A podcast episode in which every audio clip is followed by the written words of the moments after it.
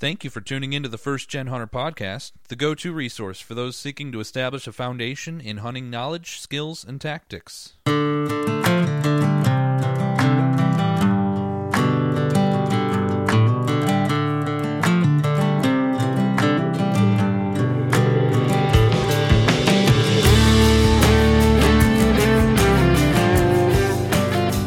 This is a really unique conversation that we're going to have I, I feel like I'm talking to myself almost because the person I'm talking to has a lot of the same nerds out about all the same things that I do. In fact, I know our guest tonight, Judd, Judd McCullum of Working Class Bow Hunter. I know how good of a person he is because um, he was willing to miss the first uh, episode of the brand new, just day, you know, premiered tonight on public television. Uh, the new Ken Burns documentary on uh, American Buffalo, and uh, I know it hurts you to not be watching that right now, Judd. So I really appreciate you coming on for I this. got it recording.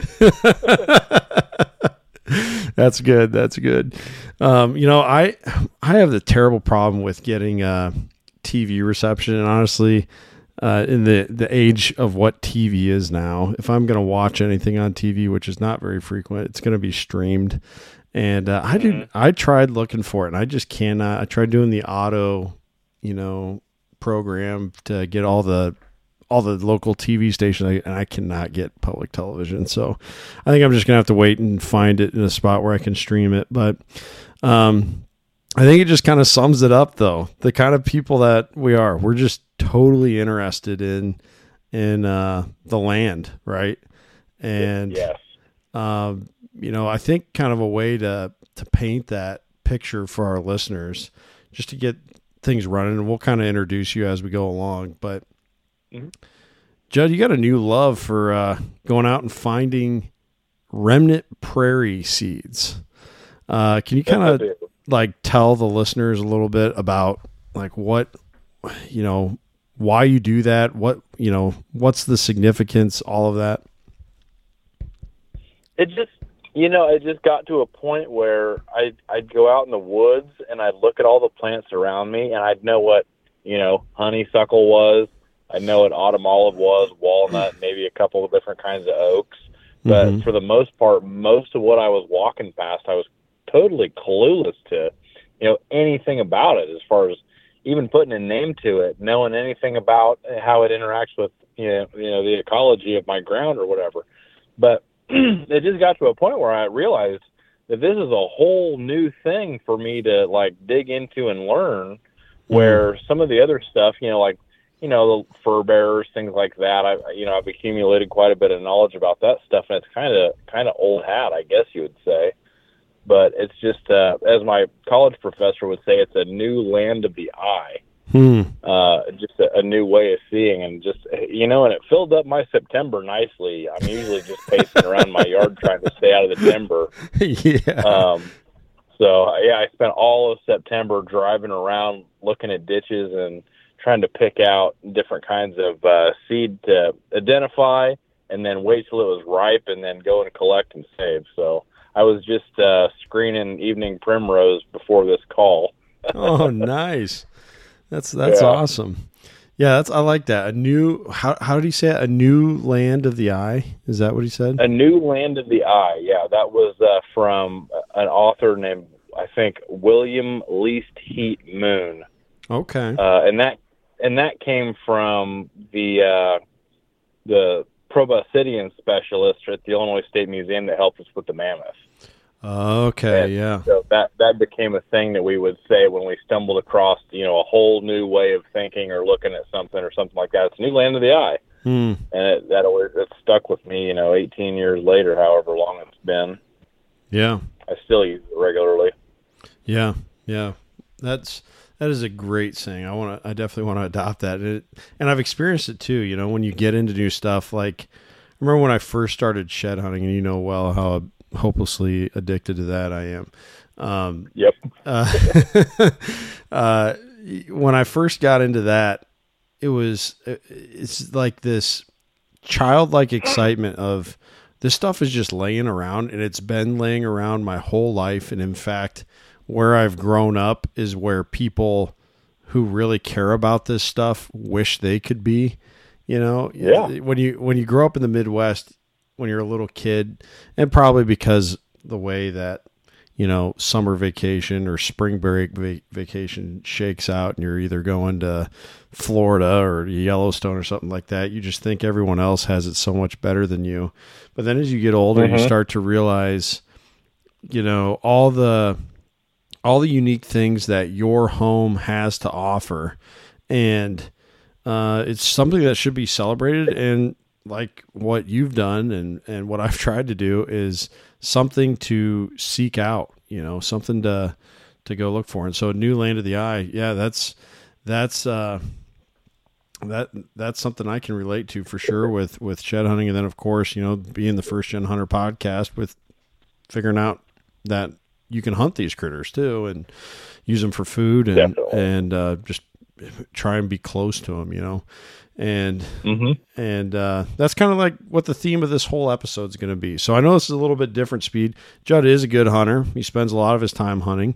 Uh, he wouldn't be a part of the working class crew if uh, uh, if he wasn't.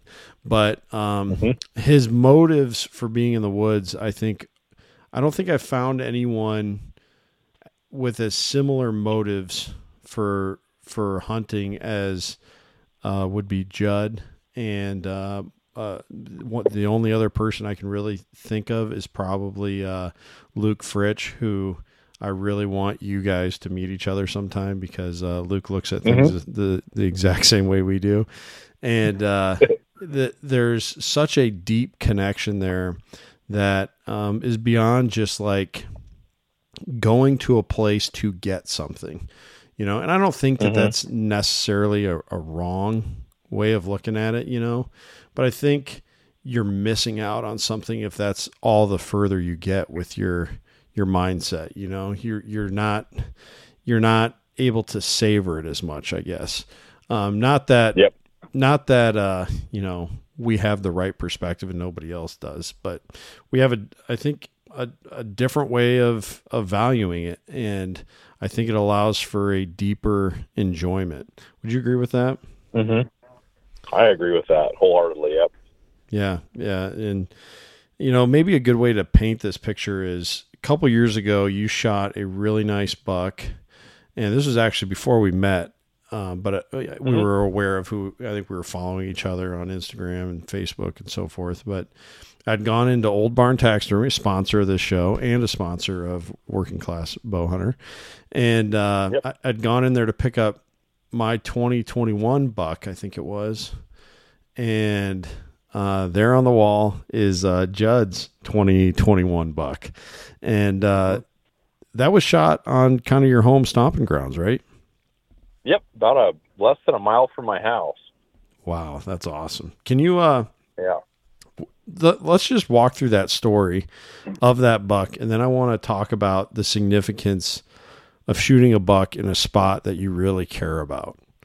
So, can you kind of just walk us through how that hunt went down?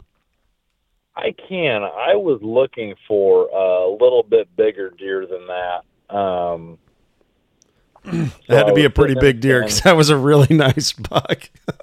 Yeah, yeah, it was a huge one actually. I, I found his dead head, and I think he was at 192 gross. oh my goodness! What, what Yeah, do you think? What do you think killed him? I think so. He's gr- back in this great big deep hollow, um, old growth. It's never been logged. It's got super steep sides, and it's a lot bigger topographical topographical feature than we usually have around here. Hmm. And I think what probably happened was my buck to doe ratio around here is so off. I bet I got five does to every buck. Whoa! That the the rut just lasts forever. Mm-hmm. And I think he he was down there in this deep hollow, running and chasing does. Um, and either he just got so worn down and laid down and, Hmm. and died, or he was so far from any good feed other than like twiggy browse and stuff like that. And the snowstorm came, and he just laid down, and that was it for him. Hmm. I've never That's thought. I've never thought of that. That's a great point. When you're buck to doe ratio is that far off, you're actually putting more. You know, because a lot of times people think, "Oh, there's so many does now, the bucks don't have to Mhm. fight and you know they're not they're not being as territorial. Yeah, but they're also chasing does from you know mid October when the earliest ones come into heat probably to uh, Mm-hmm. um, you know December. You know late. Oh, you I've know, got red mid- activity on video in, in uh, February 6th. Whoa, Out my kitchen window, I've got about six bucks following a fawn of the year that's and fighting as they crazy. follow her. Yeah, yeah. So that's really, really hard on the bucks. You know, Mhm. running that long. Definitely. Um, but but back to the to the story. So I was hoping to run into this big ten pointer, this 192 inch ten pointer, and something was thrashing um, brush behind me in a really thick spot where I couldn't really see, Hmm. and so I'm craning my neck around um, to see what's going on back there.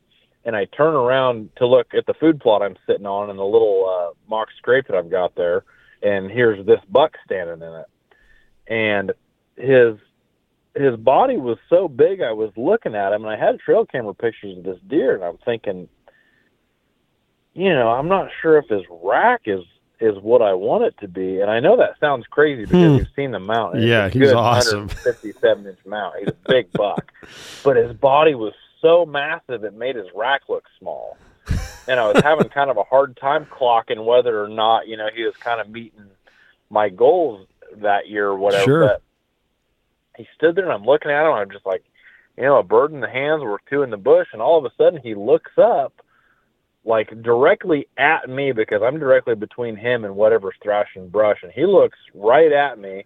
And his antlers are out past the ears. I kind of get a, a gauge for the Yeah. size he is, and I think, okay, well, I'd like to shoot him.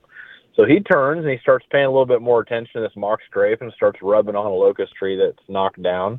And he he actually picked up his near side front leg and kind of held it in the air out in front of him while he raked a tree off to his oh right, off to man, it his just side, opens it and just up. completely opened up the vitals. Yeah, it's like, all right, this is your decision. So, you know, I put put the arrow right through him. He kind of jumped and spun around like something goosed him because I use a real.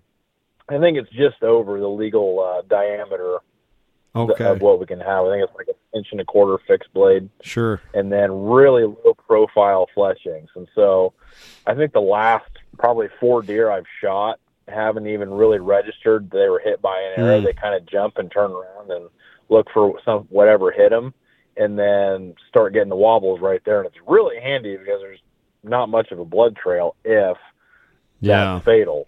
right. I did have a buck last season I dropped uh, dropped the arrow right in the middle of his back strap as he was facing hard away from me, and the arrow came out the front of him somewhere, and that buck's still alive. Oh my goodness. And I'm not I'm not sure how, but so that Wow. you know using that small broadhead does have its drawbacks, but it's Sure. it's money when you've got a broadside shot. So, you know, this buck, I shot him. He gets the wobbles. He kind of, you know, he goes about 15 feet and stumbles into this little ditch that's headed toward a creek. And um, I waited till dark got down and I grabbed a hold of his rack to pull him out of this ditch. And I think he's the first buck I've ever shot that I could not move at all by myself. Hmm.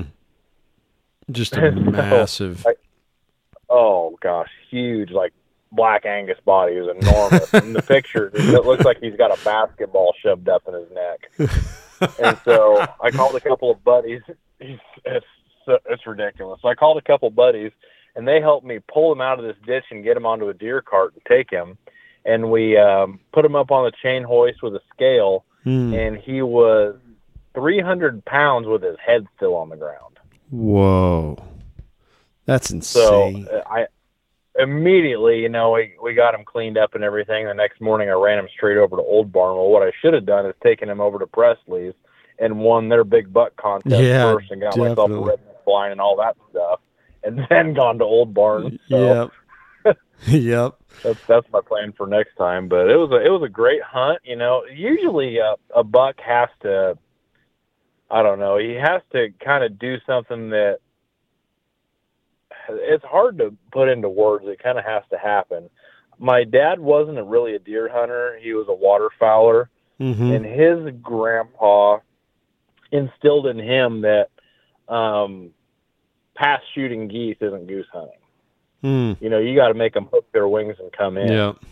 So I have to have some indication that I, you know, I actually set something up to fool this deer and put him where I wanted him, and it sounds Yeah. kind of a little more cat and mouse than it is. But I, I have to feel like what I did that I earned that deer. Hmm. You know what I mean? Yeah.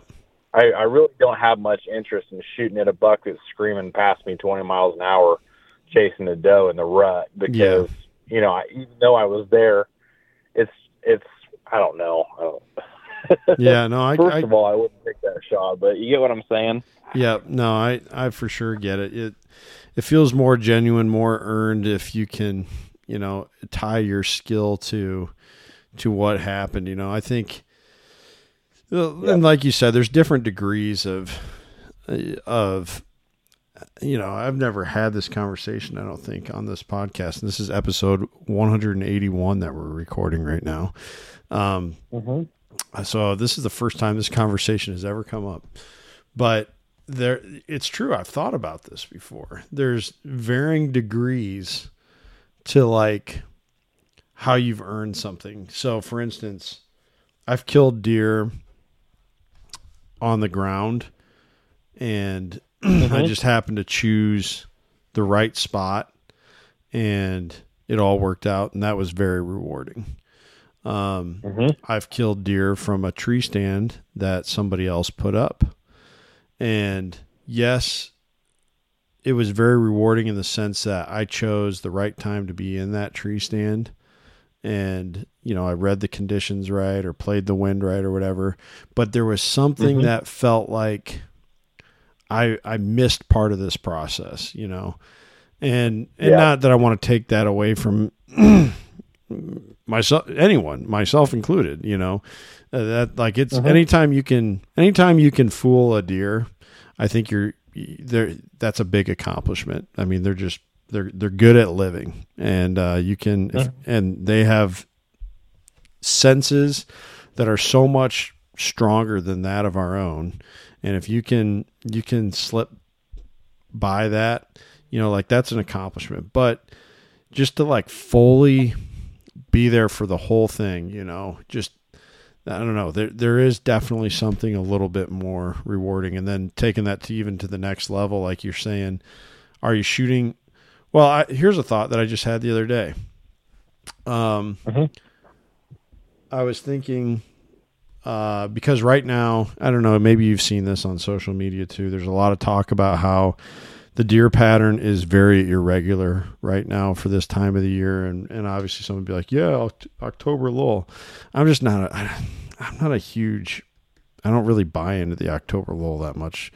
Um, I think it's No. it's property dependent, and a lot of it has to do with hunting pressure and and Yep. uh, what's going on in the crop world. Um, but right now, I think there's a pretty big acorn crop across the country. It just seems Oh, like huge. yeah, yep. It just seems like it, most years, if there's a lot of acorns dropping in, let's say Massachusetts, there's a lot of acorns dropping in Illinois or in Iowa. You know, it's just Mhm. the, uh, one of the weird mysteries of nature how these trees all get on the same schedule. I did hear a good point on this. Um, this was on a MeatEater episode back this summer. They talked about how you don't want to be the one oak tree that drops all your acorns on the off year because those are all your little chances of offspring, which is what Yes. determines if something is successful in the biological world.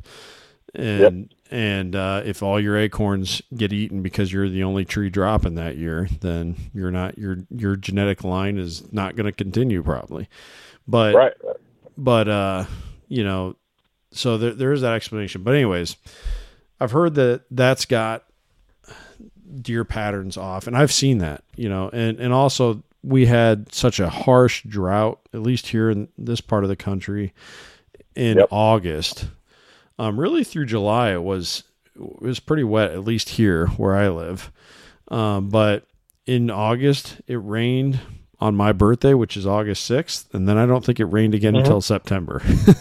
you know, it's just Oh like it was so dry. And then we had do you remember when like just a few days before season opener, which is October 1st in Illinois and Iowa, of course, uh, we had like those 90 degree days. And Yep. it just it made it made the harvest ready now you know like uh hmm corn was starting to cannibalize itself a little bit. And farmers had those earlier varieties they had to get in right away.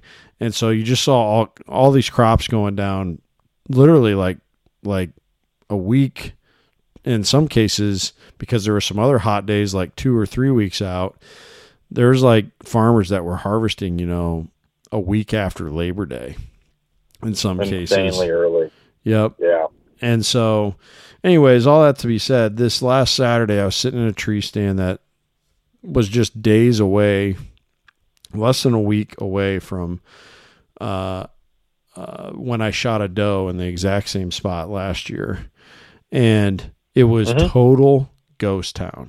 And you know how when you're in ghost town, you, you just can feel it like there is no way I'm seeing a deer today. Like you went in there thinking like there's a chance, but then like when when the woods wake up and you're just like looking around you a little bit, you're just like it is just it is just dead. You know, I had this Yep. I had this thought. I was like, well, you know, I'll just wait it out until the normal like you know, I have three kids, so I I got to hunt when I get a chance. And uh, I was like, Mhm. I'm going to I'm going to wait it out till this, you know, the prime time is done, then I'm going to head back. And I thought to myself, there's no way anything's going to come out. But what if like a neighbor went flying by on a four wheeler or, you know, out in their tractor or something and then pushed some deer this way? Maybe, maybe then I'd get a chance. Then I started thinking to myself, kind of along the lines of what you were just saying, but how would that feel? You know what I mean? Like, would I really, would I really feel like, man, you, you, you accomplished something uh, by getting that shot when all this herd of deer were pushed this way because some guy went to go, you know, uh, check on his cows or something. And Yeah. I don't know. It, it, it, it it's an interesting. I don't know what the answer is, but you definitely make a good point. hmm And I don't know what about that. I think in my mind that probably only applies to a buck. I guess Sure. because I'm happy to shoot a doe that looks up at me, a doe that you Mm. know blows at me. Yeah. Pretty much any doe that comes in range that has a good sized brisket on her is going to get an arrow. Yep.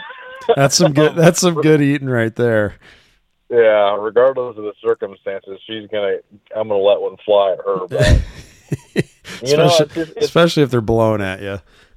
oh gosh, yes, yeah. There's a, there's been a couple of times I've been shotgun hunting where uh, this this one time I went out after work and I was walking across the pasture behind my house, and it just so happened that I scent bumped. I don't know, probably eight does out of this little patch out in the middle, and seven of them walked um, to the main timber, and then the last one stopped and started blowing and stomping Ugh. and spinning, and I was.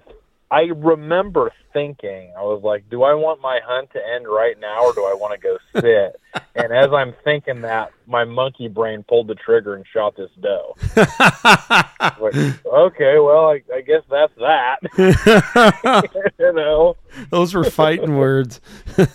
Yeah, yeah. Like uh, the the li- the monkey lizard brain, whatever, way down on the base of my brain brainstem was just like me hungry, shoot now, and just did it for me. oh man. Yeah. Well. Dropped her. Well, it's there. Uh, we all live by principles, right?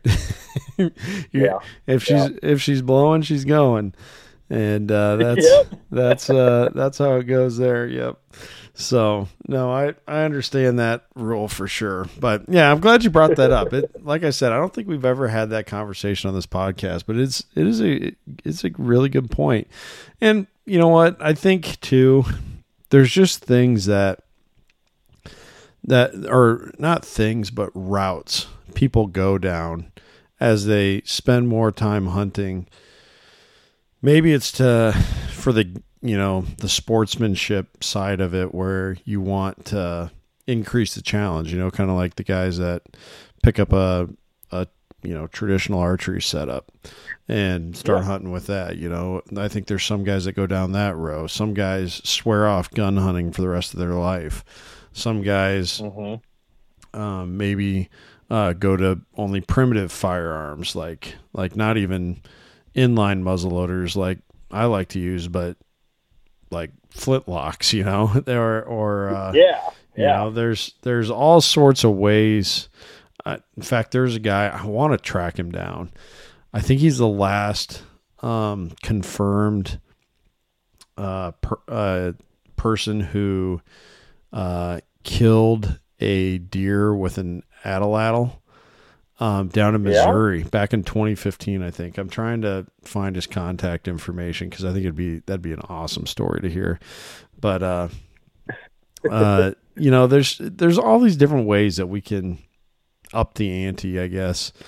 And of course, another one is probably the most common one, and this is probably the one that I would align with me the most is chasing other species.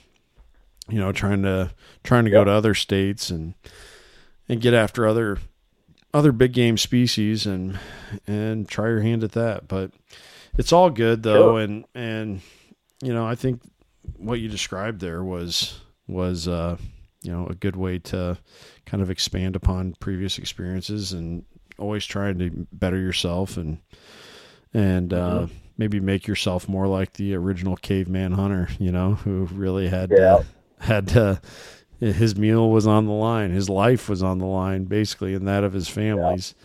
If he was going to be eating, he had to be a really skilled hunter. So, I think it's I think it's a, a great point.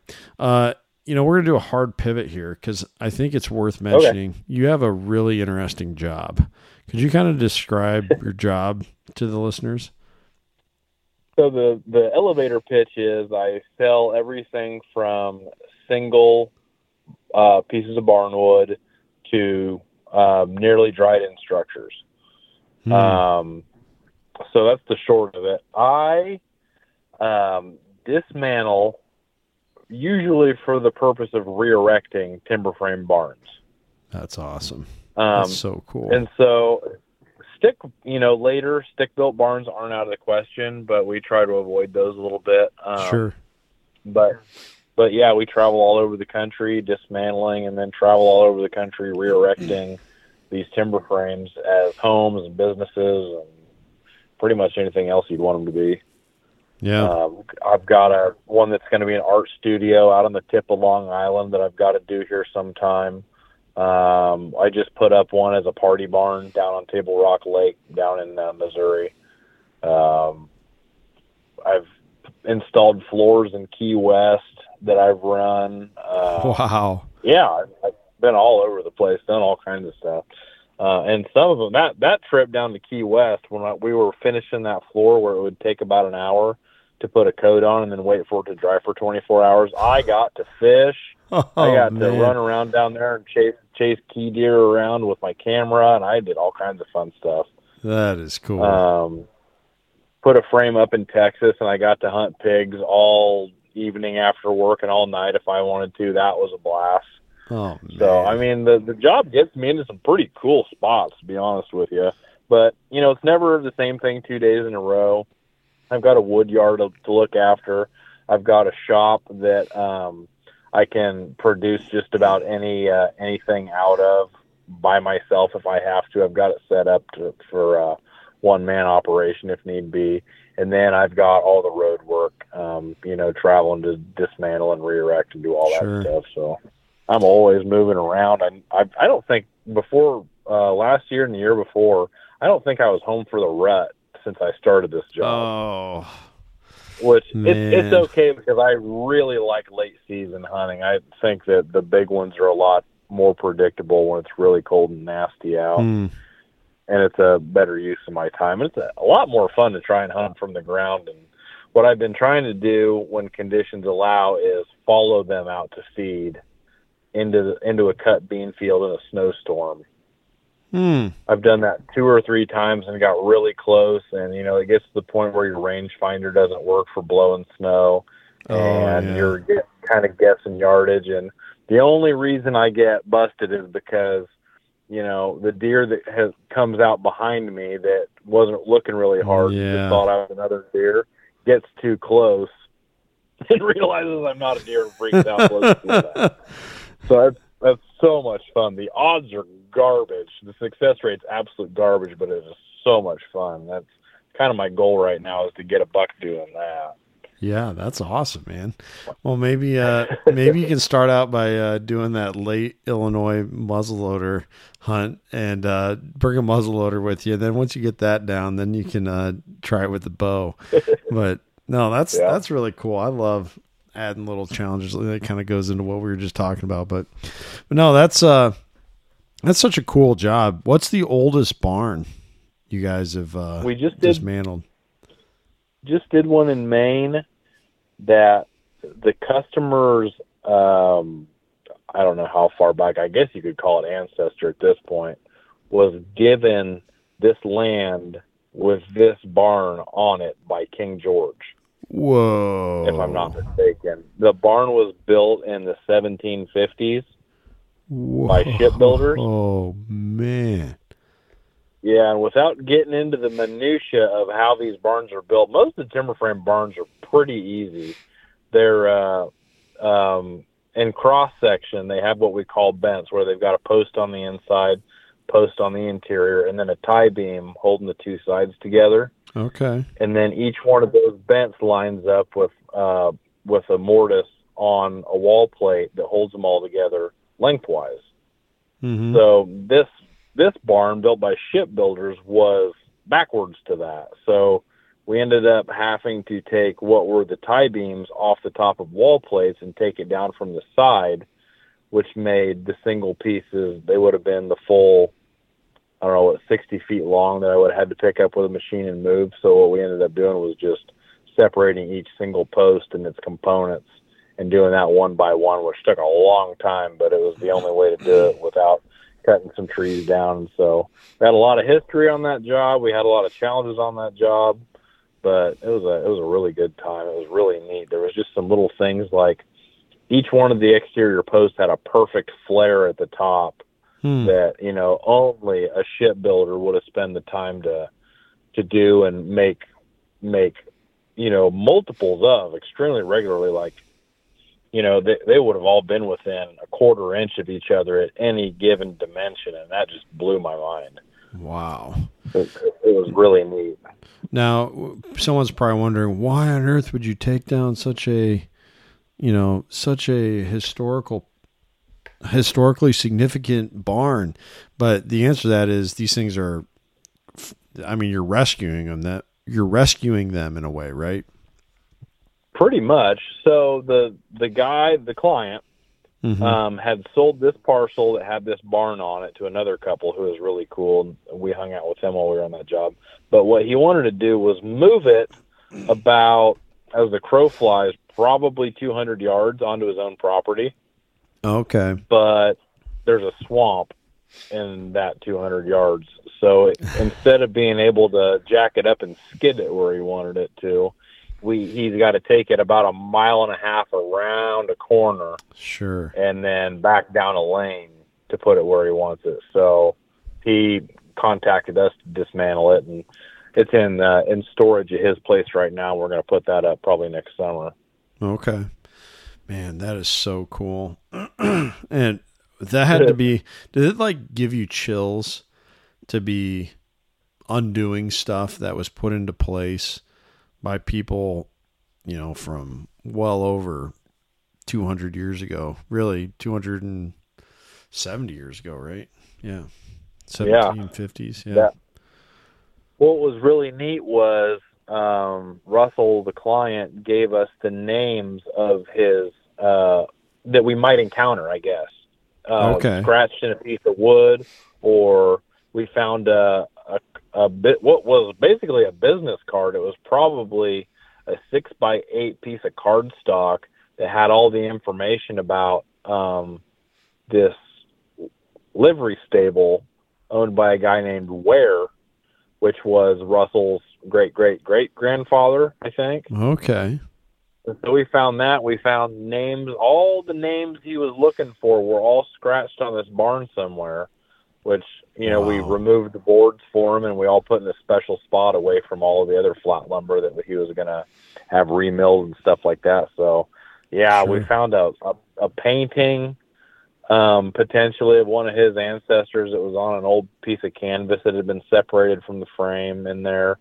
Oh, So that wow. was there's a lot going on in that barn. Um, usually, I don't find near that kind of you know stuff of sig- significance to the customer or Sure. to history, I guess. But that one was just loaded. It was really neat. Yeah, yeah. Just just uh, one of the coolest jobs, really. And I, I mean, it's it's a hard job. It's uh that's a job that requires a lot of skill and a lot of physicality. But I think that's good. You know, I think it's good to work hard. Um, when I, when I made my big career change, I basically went from a desk job to I wanted something like that that was gonna physically, you know, be demanding and man, Yep. it's it's paid off so much. Uh, I'm so much healthier now since I since I'd made that change, and um, it's just it's just good for us. But I think it also goes hand in hand with really the theme of this, which is th- this episode, which is living close to the land, and um, I love going to. So, uh, tell me if you can relate to this. When you go to do a a job like that, like you're going on somebody's land, you're one of Mhm. the the very few people who have the permission and the access to go there. Mhm. And that's significant. I feel that significance when I like when we're planting prairie for someone or um, I get called to come do a property consultation. I'm putting in some prairie. Um, or some some uh, deer habitat or pheasant habitat, or quail habitat, whatever it may be, and I get access to this person's farm, like I feel very privileged. Do you do you sense that too? Like Yes, I do. and and you man i don't i think it must go back to like some primal aspect of what it means to be a human and uh you ever hear the the i think there was a study that kind of like brought this point up an anthropological study that people you know of probably the early americans is what the study pertained to but like Mhm. why did these people go where they went around the country you know they could follow their they could kind of follow their travels i think a lot of it's based on uh, you probably know this Judd so correct me if i'm wrong here but um a lot of it i think is based off of um like their stone tools and where the Mhm. parent rock for that for those stone tools is known to be located like they can even Yep. go to like ancient quarry sites where people would have gotten that stone and let's say they found it down in Utah that the quarry for that is in Utah but then they found the projectile point like in Minnesota or something right Yep. um, and and so we have ways of knowing that people traveled around, and th- there's been a lot of speculation. Of course, everything's speculation, but yeah. they found that, or or they hypothesized that one of the main reasons people went somewhere is just because they wanted to see it. you know, they, they, they they just wanted to they just wanted to see what was over the next hill. And Yep. I think that's a big reason why why I enjoy that privilege of being able to go on other people's ground. I mean, would you agree with that? Yeah, yeah. It's it's one thing to just buzz down the highway, and you know, and pass places, but then there's been a couple of barns that I've done that I've driven past my whole life. It's you know they've been off the road two or three hundred yards, and I Mhm. you don't really know what's going on right around them. But Yeah. then it, I don't know if it's like this for you, but you know I get to add that piece to my mental map Yeah. once once I've been there. You know, I Yep. can travel around everywhere I've been in my mind, and it, it's kind of neat to be able to do that. And you know, it's it's I don't know, it's it's it's a lot of fun, and I do feel that. And with the barns, it's kind of like. You know, unless somebody has just moved into the property and decided they want the barn gone for some reason, it's usually no matter how much they cleaned it out, you're gonna find some connection to the people, some Mm. connection to their family in the building that they might not have even known there. Whether you know the it has a it's a bank barn and has a basement, and maybe they put up some in, insulation on the bottom of the joists, and then there's a loft floor on top of that. Well, now there's a cavity in there in between the joists, and somebody's always sticking something in those Mm. cavities. If there's a loose board or something like that, Yeah. you know, we find boxes of family pictures or all kinds of stuff. You know, aside from the jars of old weed and playboys and stuff like that that people hide. But All the contraband. that. all the contraband, yeah. Oh Yeah. gosh, the whiskey bottles, Kent. You would not believe the whiskey bottles we find. Well, you know that's It's funny that you unreal. say that's funny that you say that because I was doing some uh, demo work with a, a friend of mine, John Rasty. Uh, before we moved into our current house, we had to get the house rewired. It's the old family farmhouse, Mhm. and uh, been in the family since 1927. House, um, Yep. as, as best as we know from the abstract, the oldest part of the house, which isn't as old as I thought, but 1910. And Yep. but I mean it's Iowa too, and Iowa has only been a state since 1846. So it really, you know, to go much earlier than that, you're you're really in some ancient history as far as settled Iowa goes. But For sure. um, we were tearing around, tearing out this ceiling, this kind of drop ceiling, like really old drop ceiling. It was a Mhm. mu- it was a plaster and lath ish.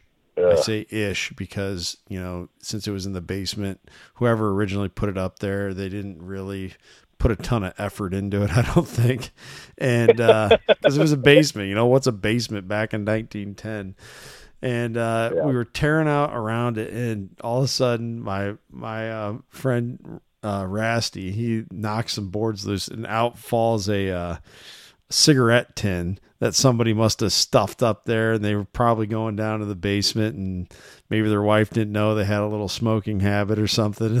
They were yep. they were lighting up down in the furnace room. I don't know why but it was jammed up in there.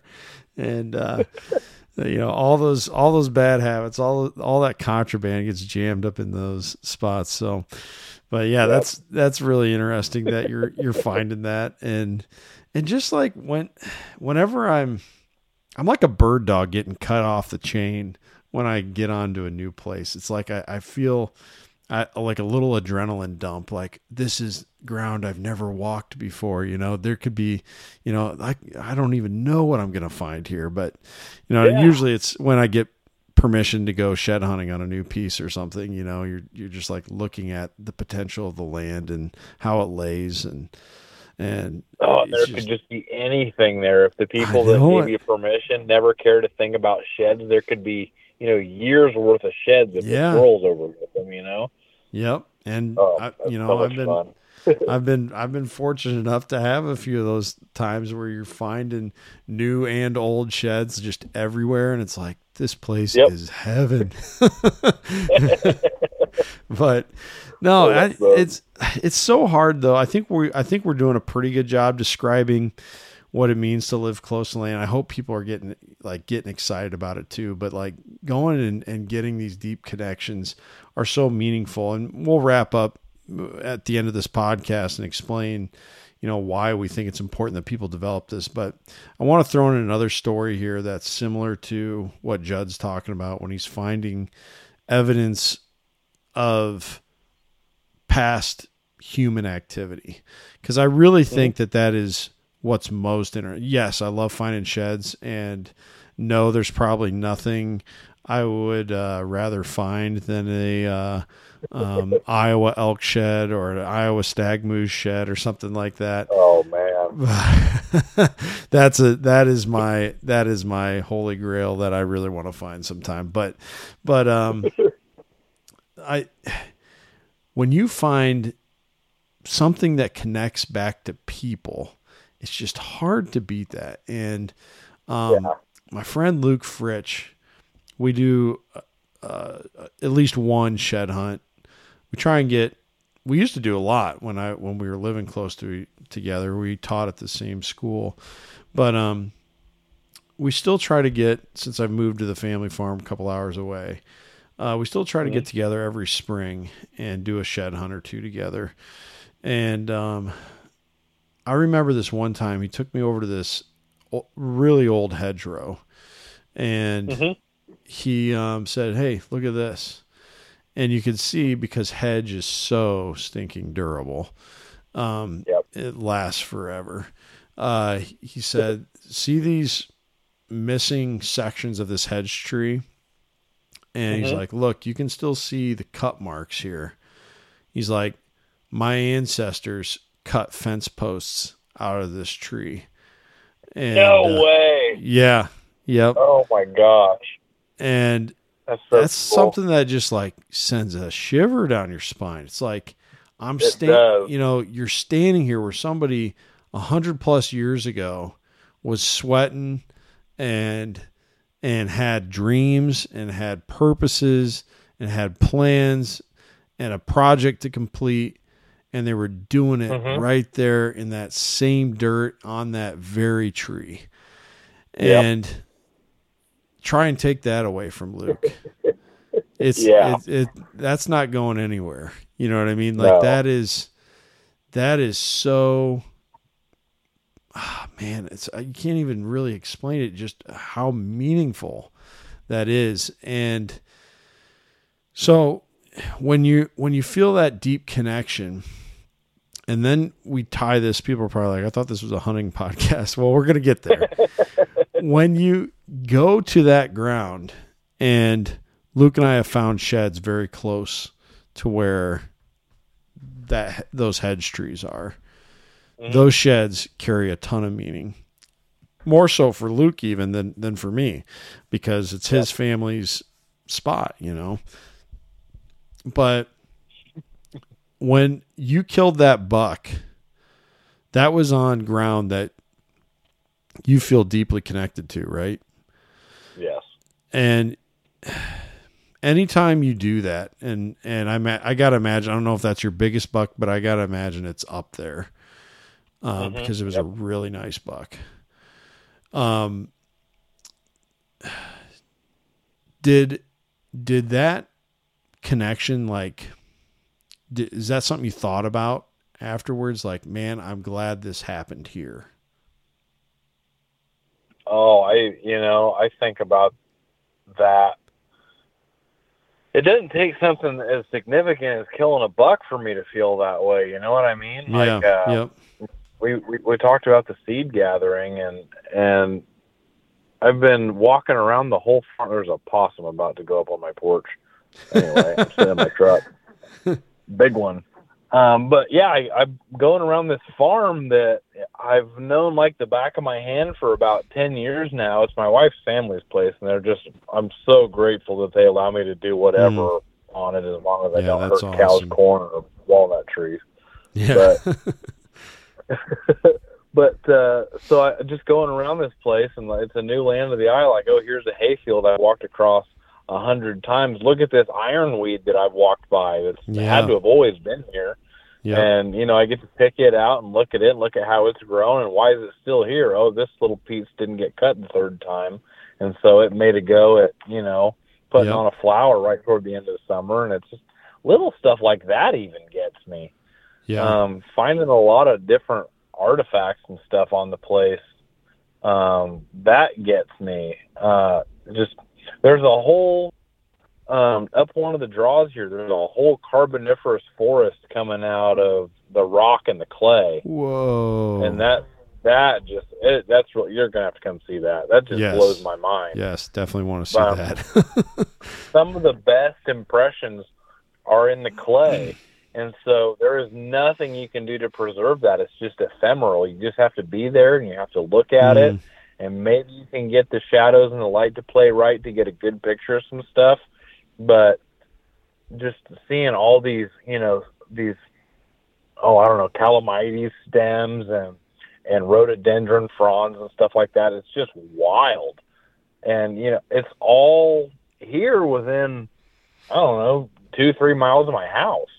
Yeah and I, I think about that all the time. And I think about how strange it is that you know over the course of what we've done to the to the wildlife in this country, and then the efforts to restore it, that there are you know deer that are within a mile of my house that I've never seen before. Like I just Yeah. got a picture from a neighbor of a giant buck that I've been hoping to see, and he's in a field next to my house Hmm. Most of the time.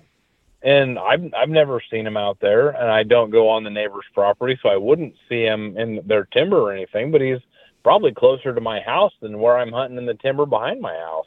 Wow. And that just kind of blows my mind that you know that an animal that size is still so mysterious in in this context that we have such dominion, I guess, over the land. It's, it just I think about that all the time. How kind of strange that is. Yeah. Yeah. You know I, what I mean? I- yeah, I'm right there with you. Like, I feel honored when I see, when I go out on the family farm and I don't own the farm, but kind of the same, same deal as you. It's my family's farm. It's my grandfather's farm. And Mhm. he lets me, he kind of the same rules that you have, you know, um, don't damage the walnuts, the corn or the beans. And, Yep. and, uh, we, you know, when when I go out there and I see these deer, it might even just be a, like tonight. I, Jonas and I saw a doe and a, her yearling with her, and I just feel honored that they're there. You know, like Mhm. this, this is on within my family's property boundaries. They have found this place suitable to exist, and yeah. and and in you know if it's a mature animal live out their lives. And yeah. what a unique thing you know? And yeah that's a that's a good way of putting it that that that example that buck. And then yeah that's the other part is um seeing deer you've never seen before. Maybe you've never got them on trail camera or or uh maybe maybe you've just haven't seen them while scouting or hunting yeah, that's always a, an awesome surprise. That was the buck that I killed last year. Was hmm this really gnarly old buck? I still got to pull his tooth. To, I got three teeth to send into Matson's, and um, I'm going to send it in. We're going to do a. I already interviewed him once on the podcast. We're going to do a follow up episode after I send my teeth in, and we'll talk about like the results and stuff. But um, hmm the this really gnarly old buck comes walking in through the timber. And and the significance here for me is not growing up hunting. This timber was magical to me when i discovered it. Um hmm I never I never really understood and my grandpa retired from farming when I was about 10 and then the ground was Mhm. cash rented to other farmers it still is but I remember riding around you know 10 years old you have some decent memories that that you can recall I remember Yeah. riding around in the tractor and the combine with him and seeing some of the wooded areas and thinking, wow, this is really cool. Grandpa owns, in my mind, everything was just forest, you know, grandpa owns forest, you know, and, and I remember this time when we went to cut firewood because my family used to burn a lot of wood when I was a kid. We had a wood burning stove Mhm. and, um, we would every Thanksgiving or Christmas that we'd be here, we'd be out cutting probably uh, old black locusts that were grandpa was trying to get rid of, you know, and uh, and mulberry, um, and my dad and him were were cutting wood, and there wasn't much to do until it was time to stack the wood in the back of the truck, you know. Then, so my brothers and I we kind of wandered off, and we found this for the first time ever. We found this old railroad trestle. That oh yeah. that was yeah, it was part of the Rock Island line, and uh, it was built right around uh, the Civil War, and I remember walking on that thing, and I felt like I was the luckiest kid on the planet that my grandpa owned an ancient old railroad trestle. And and uh you know, just like seeing all that, it like started this this passion in me. And um there used to be and I I want to know how to make this post at some point because it's pretty poignant. Uh, I think I said that word right.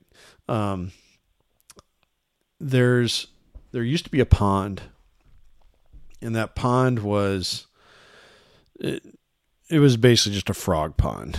Um, I think Grandpa Mhm. said that there were some bullheads that made their way in there once when he was a kid, probably on birds' feet, and uh, um, it was just like they they put it in in an area that was naturally wet, and and uh, I think they used it mostly for their cows, you know, because it used to be Sure. pasture back there, and it got overgrown and went out of use. Of course, you know the story of the sad story of farming, uh, what it's Yep. become in a lot of ways, you know. Um, but in that sense, it was kind of nice that it was just allowed to become this Eden of sorts.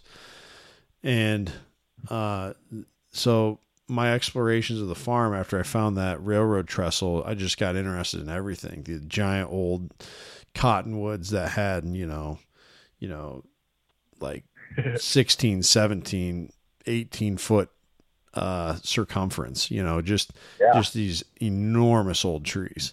And and going up to that pond and then finally we have this section of the farm that's called we call it the the piney woods because Mhm.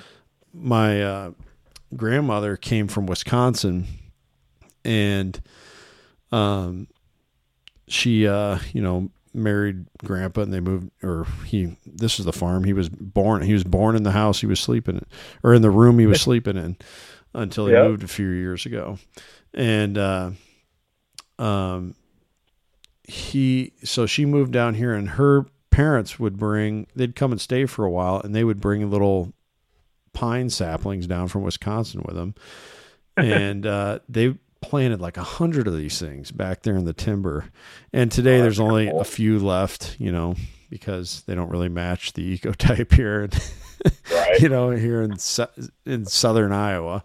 But uh, they like this whole place just became this farm became magical to me at a young age, and I wasn't even allowed to hunt yet. Mhm. And that turned into me tromping around with a BB gun and and pellet guns, you know, with my brothers when we were, you know, like 12 and and that age, you know, and and Yeah. the whole the the like the thing that like held me over until I finally got to go hunting when I was like 26 was all this these wild spots. And then last year I finally I had taken one other deer on this farm. This Mhm. farm is really it's a great pheasant farm, but it's not there's just not enough deer habitat, especially once the corn comes down to Yep. really hold a lot of deer here um, into deer season. But I had taken one other like button buck that I thought was a doe um, Mhm. back in 2019, and uh, it, it just bugged me that I hadn't tagged another, especially a nice buck, on this farm in all those years. Yeah. I had opportunities and they just fell through my fingers and. But then it all like came together uh, last last year, and this buck Mhm. walked walked out, and never seen him before. I was hunting another buck that I I knew was bedding in there, and uh, this buck just I think he was kind of going around checking some scrapes, and 32 yards. I plugged him with the muzzleloader, and he he died probably I don't know 10 yards from the property line, and the fact that the whole thing began and ended right there on that farm was so like I I hope to kill an elk someday. I hope to kill a Mhm. moose someday. I hope to kill an antelope. I hope to kill a black bear. You know, I on and on down the list, right? But none of it, none of it will match what that moment meant because of where it happened Yep. and uh, I I, I mean, it, for all the reasons that all the backstory that goes into it, and so it's it's I don't know I I like to say I I try to live close to the land, and I think that that's what we've really been establishing in this this conversation that two of us like to do. Mm-hmm. And uh, you got anything to to maybe add to that with some of your own experiences? Um, I got a, kind of a cool thing that happened to me this past shed season. So, um, my wife's family had been hunting deer for as long as anybody can remember, since they were here to hunt, really. Mm. And so there's some there's some skull plates nailed up in a couple of the barns in different places, and there's one sure. that's really wide, and it's just it just sticks out to you. It's just not your typical rack. It's it, it's easy to recognize, I guess I'd say. Um, you don't see the characteristics it has in any of the other racks that are hanging up, or any of the sheds that are hung up in the barns, or anything like that. And so I've always looked at this and thought it was a really neat, really wide, heavy rack, and you know, just thought about what it would have been like, you know, probably 30 years ago when that buck was shot. What was running around here? Well, I was out shed hunting on the neighbors. I actually had permission on the neighbors in the other direction, and I was walking across a creek and looked down, and I saw. I was like, oh, that's you know a little piece of antler. I know that's a piece of antler. Hmm. So I reached down and grabbed it, and I pulled up a whole dead head huh. that that was almost a carbon copy of this buck that was hanging up on the wall. Really? To the point where the ends of the main beams kind of stub and then have a little spike sticking up. Almost looks like a flathead screwdriver with a little spike sticking up. Huh. And it, almost identical. So I went and I, you know, I showed it to everybody. I was like, when was that buck shot that's on the wall? Who might have shot this one? I kind of pieced the story together as, you know, my wife's uh, great grandpa shot the one that was on the wall in there. In that same year, one of her cousins shot this buck and didn't recover it. And so wow. that's always been like, oh, we, you know, we shot that buck and finally, well, I yanked it out of the mud, and it's stained. It was stained so black from sitting there. I mean, it, it was probably 20 inches down into this creek bed, just in the, wow. in the in the in the sod mud.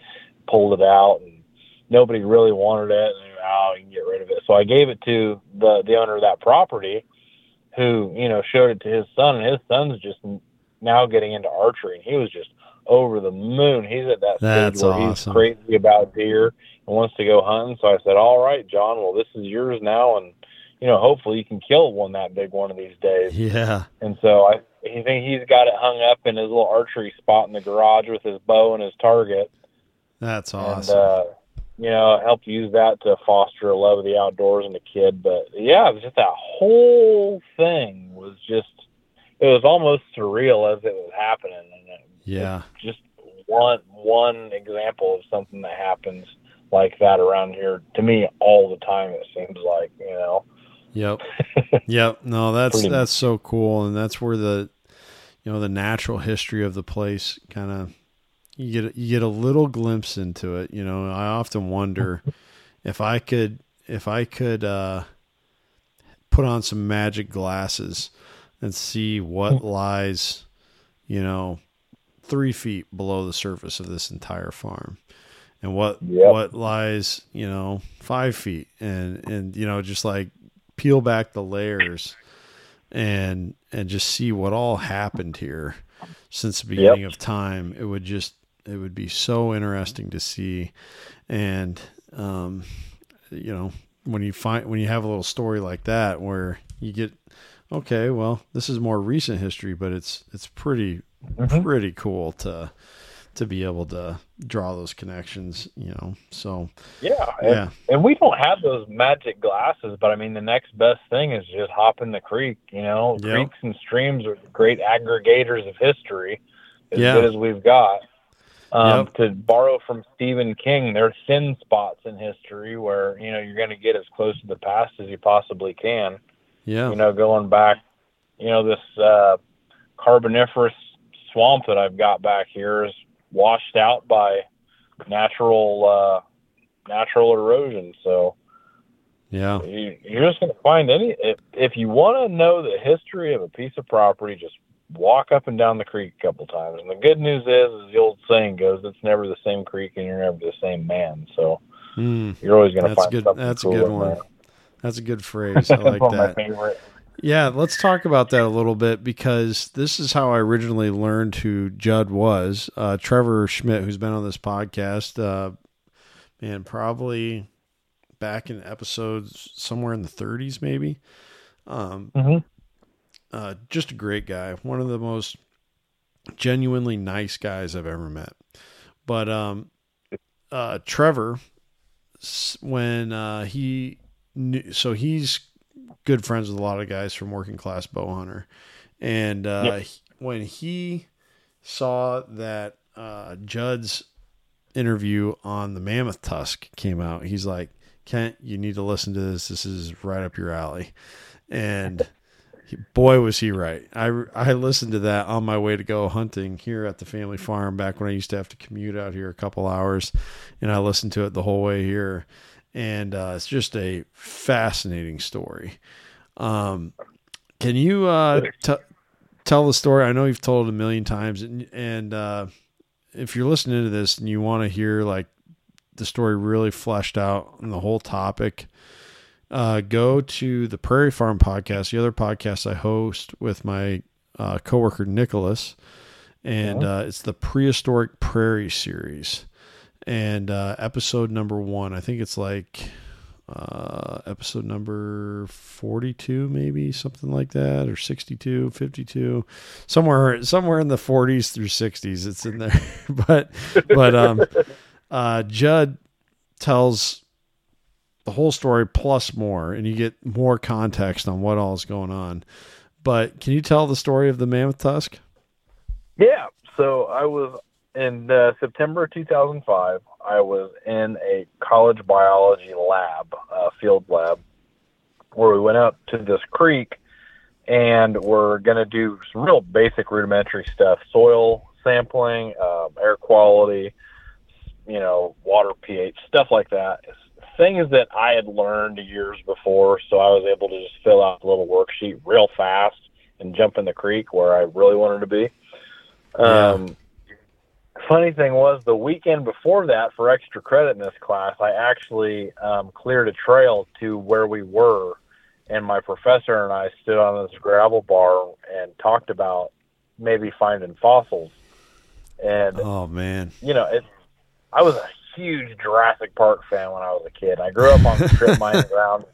Everybody's like, "Oh, you're never going to find anything," but I tried. I tried all the time Yep. to find stuff.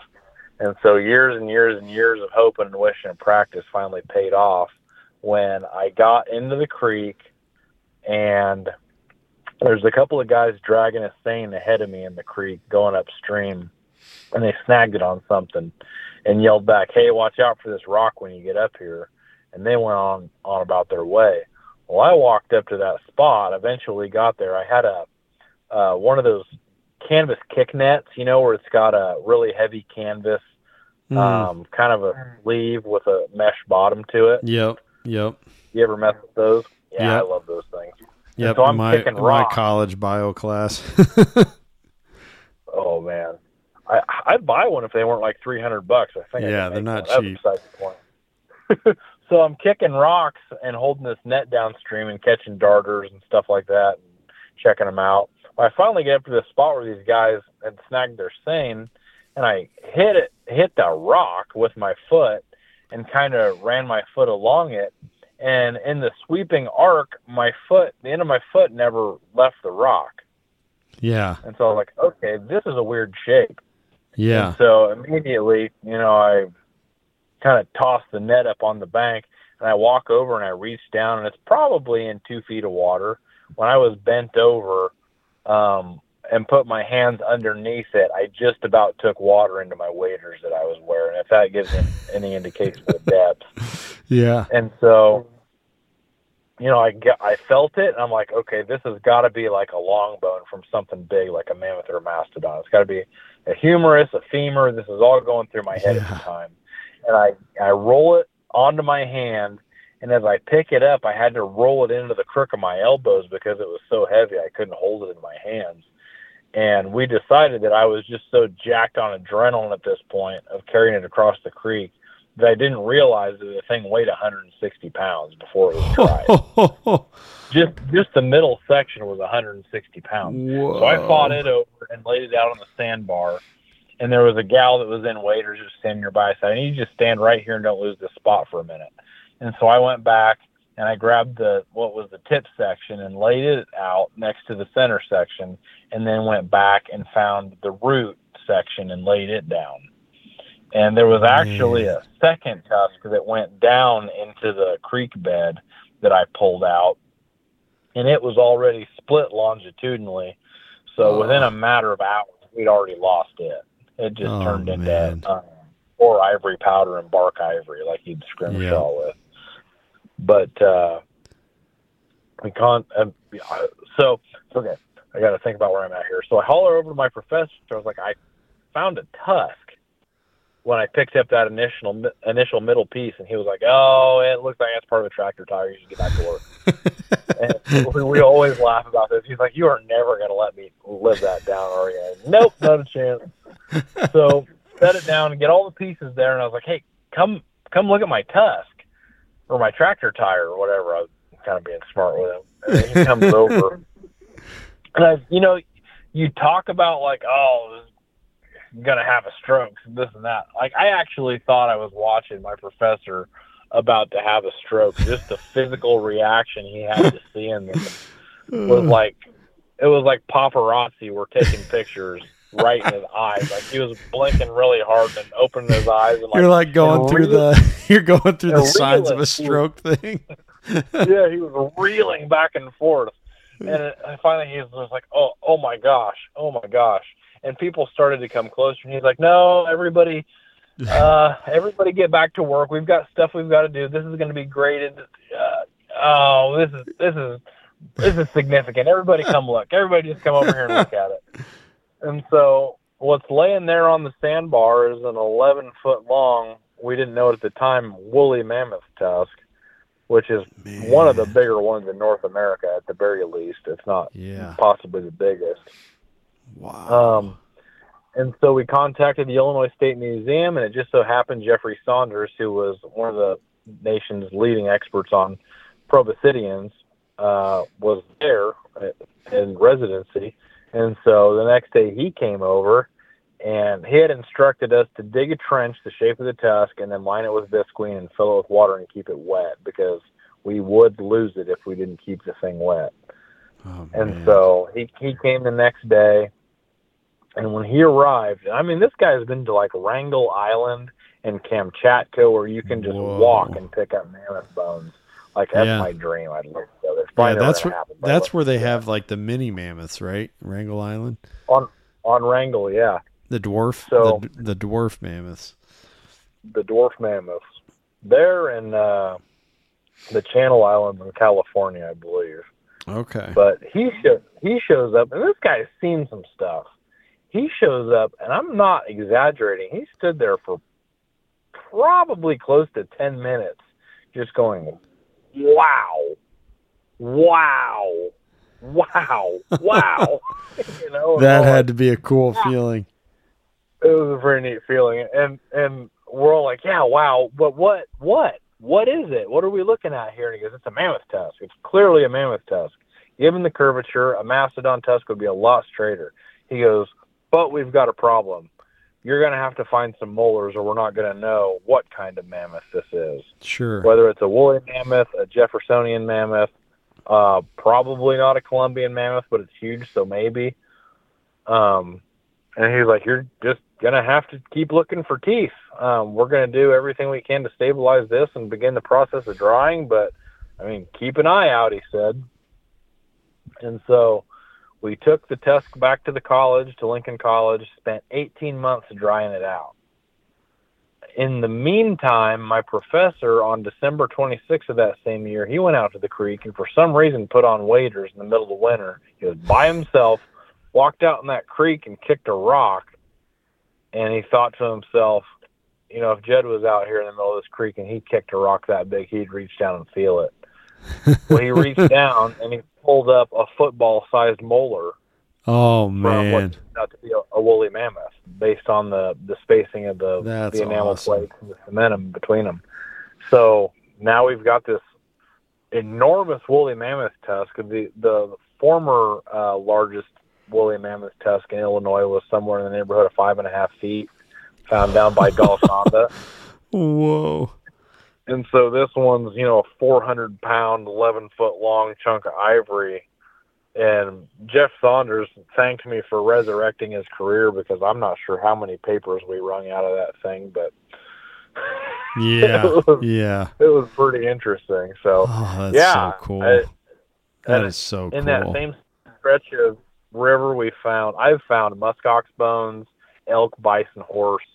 Um, never found any camelids or anything like that. A buddy of mine who we talked to on the prehistoric prairie series found Mhm. a whole intact giant ground sloth skull, yeah, yeah. That was which that was Un- insane. unheard of.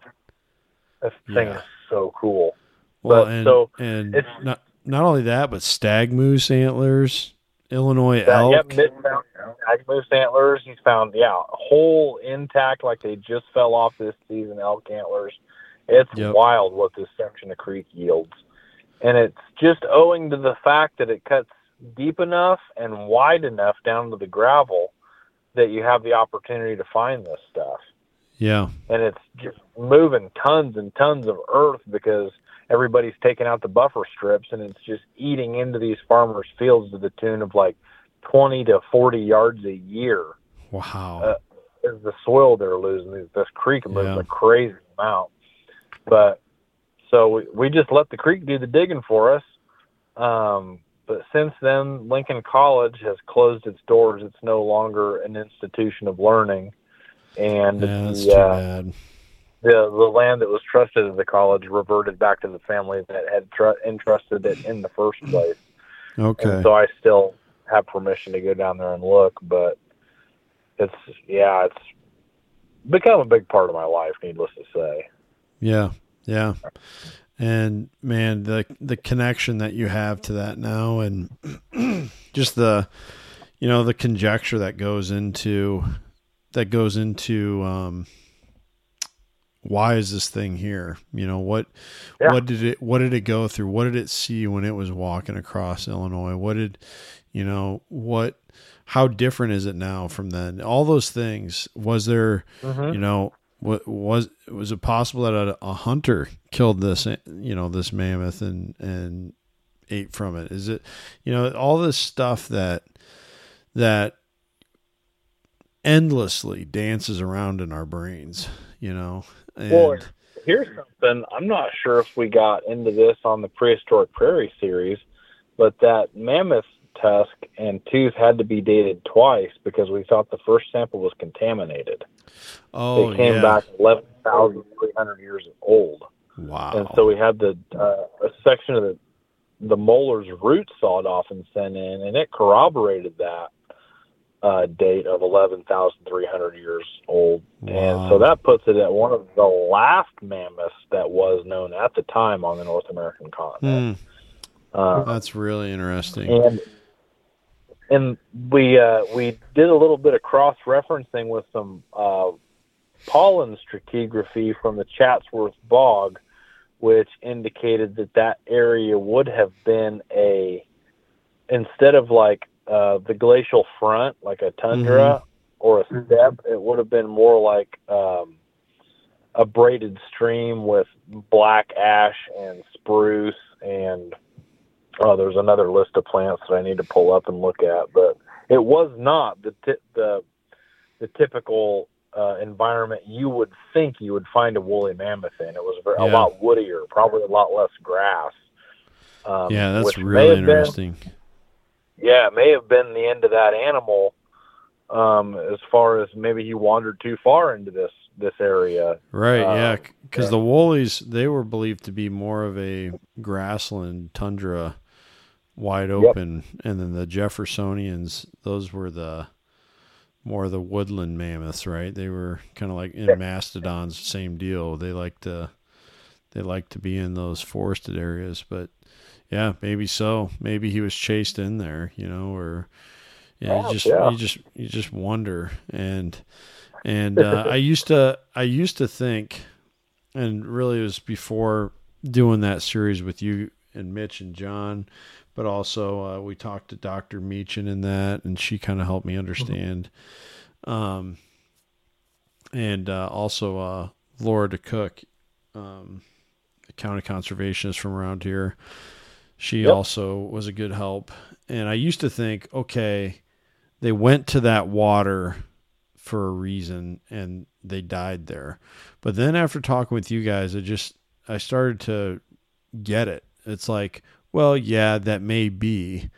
However, the those specimens are preserved because a a anoxic environment, which is mud in the bottom of a bog or a stream Yep. bed or something like that, preserves things. Uh-huh. And ha- if that was the case for every square inch of this planet, we would find an endless stockpile of Oh yeah. remains because so much life has occurred on this planet that Mhm. almost every square inch, if it could preserve what had been there before, you would find evidence of it. And that is a very powerful thing to consider. And Uh-huh. it, so when we find things like this, it's just because there's been so many other things that have been here before us that have used this land for for you know living as good of a life as they could just like we all try to do. Uh-huh. And and i think this is where the, this whole conversation comes full circle. You know we choose where we go to live and as hunters we choose where we go to hunt because uh-huh. somehow it it appeals to us in a way that enriches our life. Yep. and and where i kind of want to wrap this up is i want i have this question that i thought of um, when I was planning out this interview with you i wanted to ask you what has the land given to you and why is it important that everyone think about and answer that question for themselves? Oh boy. Hmm. You know, the land, I probably owe everything that I am to the land, to be honest with you. My personality, my, my knowledge, my, um, oh, my, uh, how do I put this? Not a willingness, but uh, like a need to share and to like teach and help people understand Mm. things. Like if I if I didn't have this chunk of ground to run around on, I don't know that I would even be a person of interest. I'd probably come home from work and sit and play Xbox all night. But Yeah. you know what I mean? It's, Yeah. a, it's a really important question to ask yourself. But I I feel like in my case, you know, this this land is most of who I am right now. Mm. If if if that kind of makes sense. Yeah. It gives me gives me substance. It gives me um, you know a reason to to seek out new things, a means to seek out new things. Um, because you know Illinois famously has so little public land around. Right. Um, but yeah, I just I feel like I feel like I'd be a completely different person without this chunk of land and you know being close to have been on it for you know their history. yeah. So And it- it's it's and it's very important for people to ask themselves that question too, because it, it's good to look inwardly at yourself and st- eh, like that. And I think that's all I got about that right now. no, I, that's that's spot on. That's I mean, you made some really good points there. My, you know, it's funny that you said said that the way you did, because, like I I, you know, I can't believe I haven't said this phrase yet in this interview, but both of us have a deep connection to place. Um, Mm-hmm. I I want to know everything I can about where I'm at, generally Yep. speaking. Um, Caleb and I, which I think you met Caleb at the Deer Classic, if I remember correctly. Um, I did. Yep. Yep, great guy. Caleb and I are going Mhm. on a mule deer hunt in the Sand Hills, knowing that it may or may not be the best place to get a mule deer in Nebraska. Yeah. Um, but it's the Sand Hills. it's the last prairie, so to speak. That's its Uh-huh. nickname, the last prairie. And that's why we're That'd going cool. there. You know, and and so I've always had that deep connection to place my whole life. But I kind of lost my way from that for a while when you know, you get got you get busy when you're in college, you're always studying, you're always doing projects Yeah. and all that junk. And then you get into your career and you're busy with that and adjusting to that. But then I finally when I went hunting, it's like I and and even a little bit before that cuz I started shed hunting before I started hunting. Um Mhm.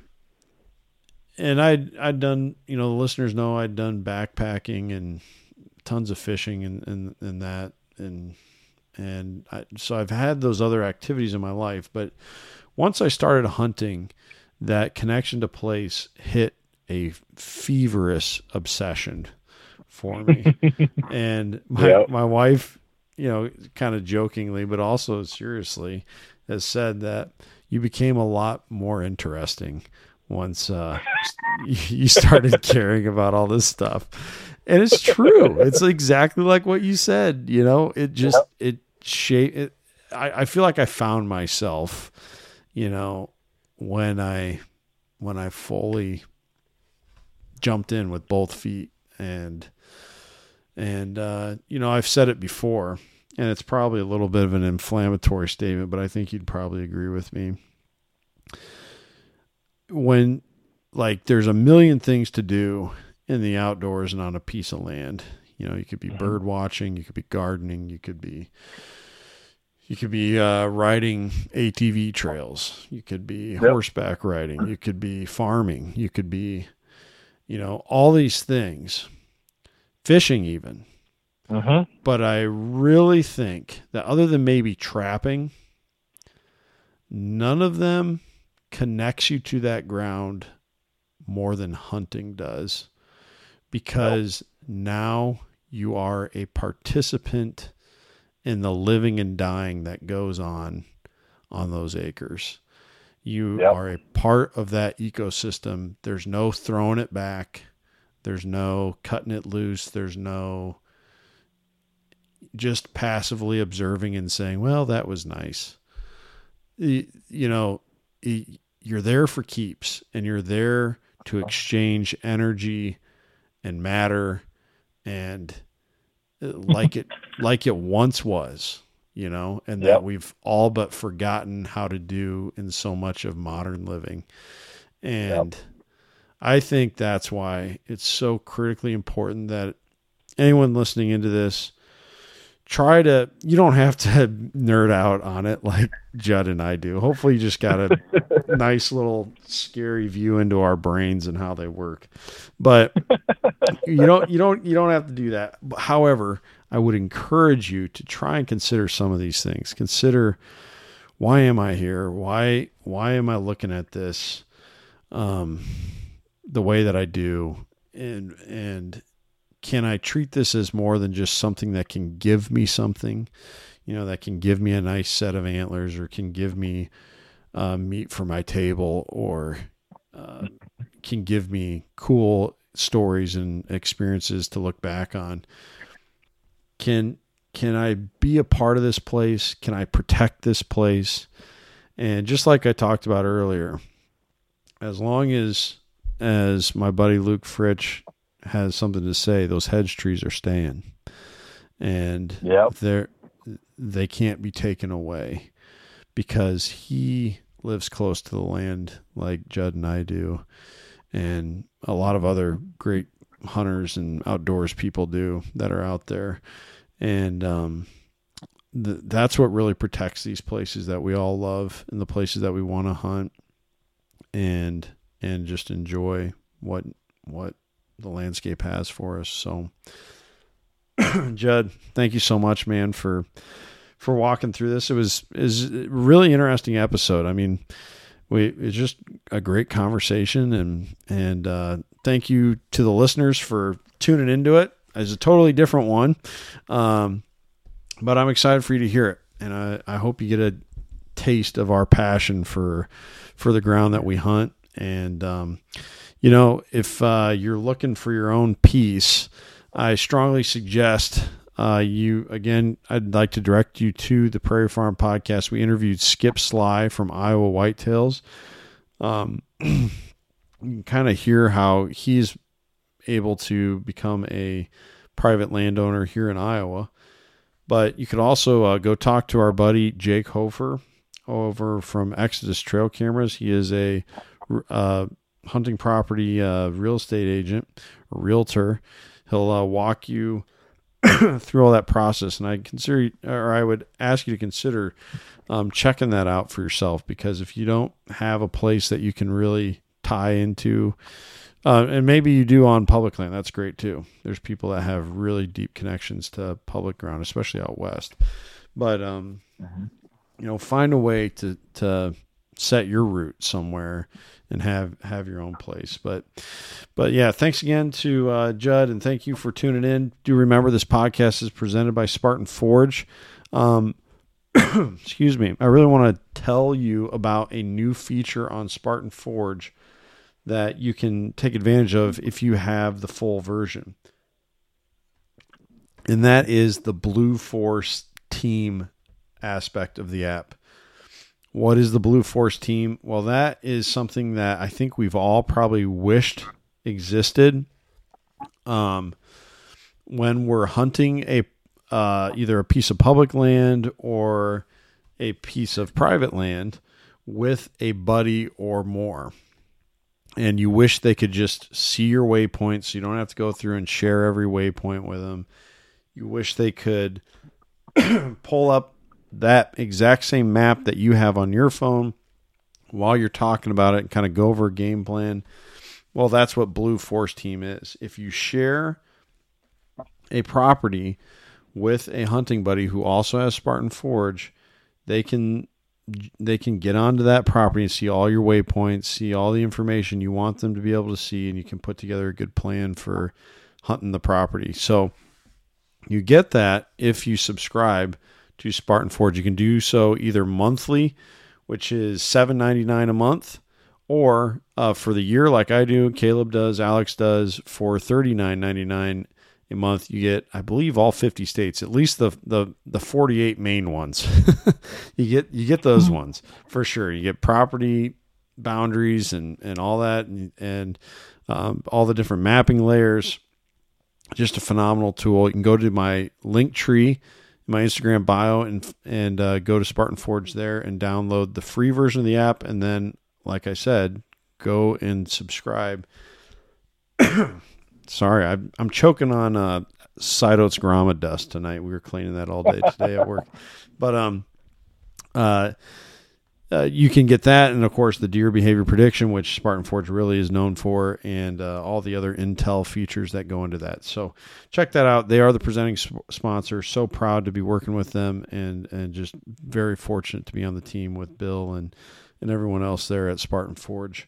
And then also Alex from East West Hunts. He just had, uh, well, you just heard his episode if you tuned in last week to how his uh, previous two Western hunts went this year.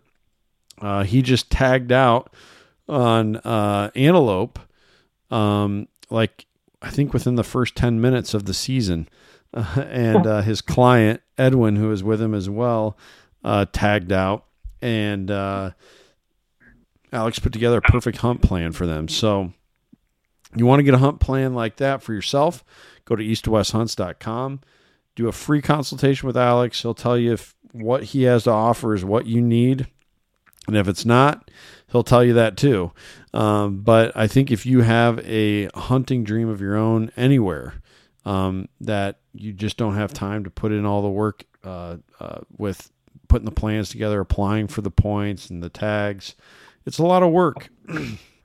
and uh, uh, if you need some help with that, Alex is the best one to talk to. So go to East West Hunts, tell him this podcast sent you, and uh, you'll save yourself 10%. And then finally, uh, business that Judd and I both think as highly of as possible Old Barn Taxidermy. Um, Yeah. man, it doesn't get any better there. And uh, I think Judd will agree with me on this one. Bad taxidermy is like the worst. I mean, you see bad taxidermy, and that's all you can think of every time you see it. You cannot unsee it, and it just spoils the whole thing. Um, in in the end, those those are the mounts that just get the antlers cut off, and your kids use them to rattle in another buck someday. But Yeah. you just go and get it done the right way, okay? Go to Old Barn Taxidermy. You can find a link for them in the show notes, like you can for East West Hunts and Spartan Forge. And uh, tell Sam or Colton. Probably talk to Colton. Colton's kind of the front desk guy, but tell him that the First Gen Hunter podcast sent you there, and uh, that's really good feedback for them and for me.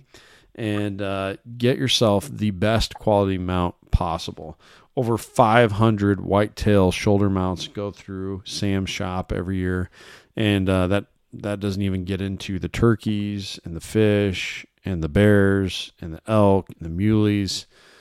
That's just the whitetails. So all those other things you can get done at Old Barn as well. Uh, mountain lions. I think almost every time I go in there, Judd, may- maybe you've seen the same thing. There's usually a mountain lion that somebody got. Usually.